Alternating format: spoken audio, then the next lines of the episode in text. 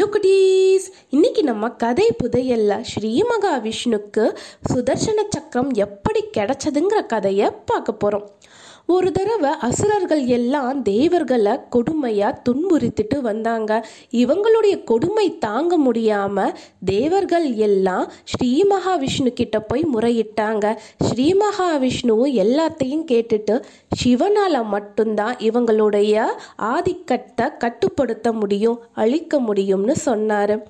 உடனே சிவபெருமானை நினச்சி ஸ்ரீ மகாவிஷ்ணு பூஜை செஞ்சார். தினமுமே ஸ்ரீ மகாவிஷ்ணு ஆயிரம் தாமரை மலர்களை கொண்டு சிவபெருமானுடைய ஆயிரம் நாமங்களை சொல்லி அர்ச்சனை செஞ்சார்.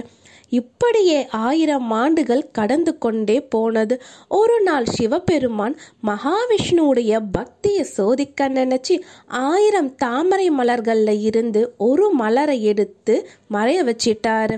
ஸ்ரீ மகாவிஷ்ணுவும் தாமரை மலர் எங்கேயாச்சும் கிடைக்குதான்னு நான்கு திசையிலையும் தேடி பார்த்தாரு. ஆனா அவருக்கு ஒரு மலர் கிடைக்கவே இல்லை.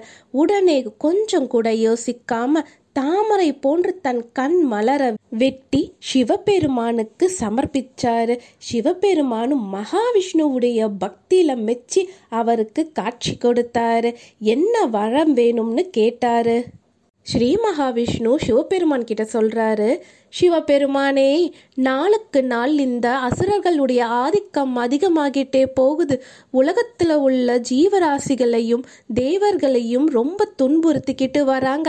இந்த பிரபஞ்சத்தை காக்கவும் அசுரர்களை வதம் செய்யவும் சக்தி வாய்ந்த ஆயுதம் எனக்கு ஒன்று வேணும். அதை எனக்கு வர பிரசாதமாக கொடுங்கன்னு கேட்குறாரு சிவபெருமானும்.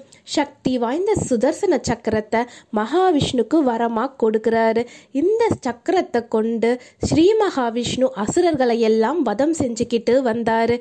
இப்படிதான் சுதர்சன சக்கரம் ஸ்ரீ மகாவிஷ்ணுக்கு கிடைச்சது. உண்மையான பக்தியும் நியாயமான கோரிக்கைகளும் கொண்டு நம்ம சிவபெருமானை வேண்டினோம்னா நம்மளுடைய வேண்டுதலை சிவபெருமான் நிறைவேற்றுவார். இந்த கதை உங்களுக்கு பிடிச்சிருந்ததா குட்டீஸ்? பாய்.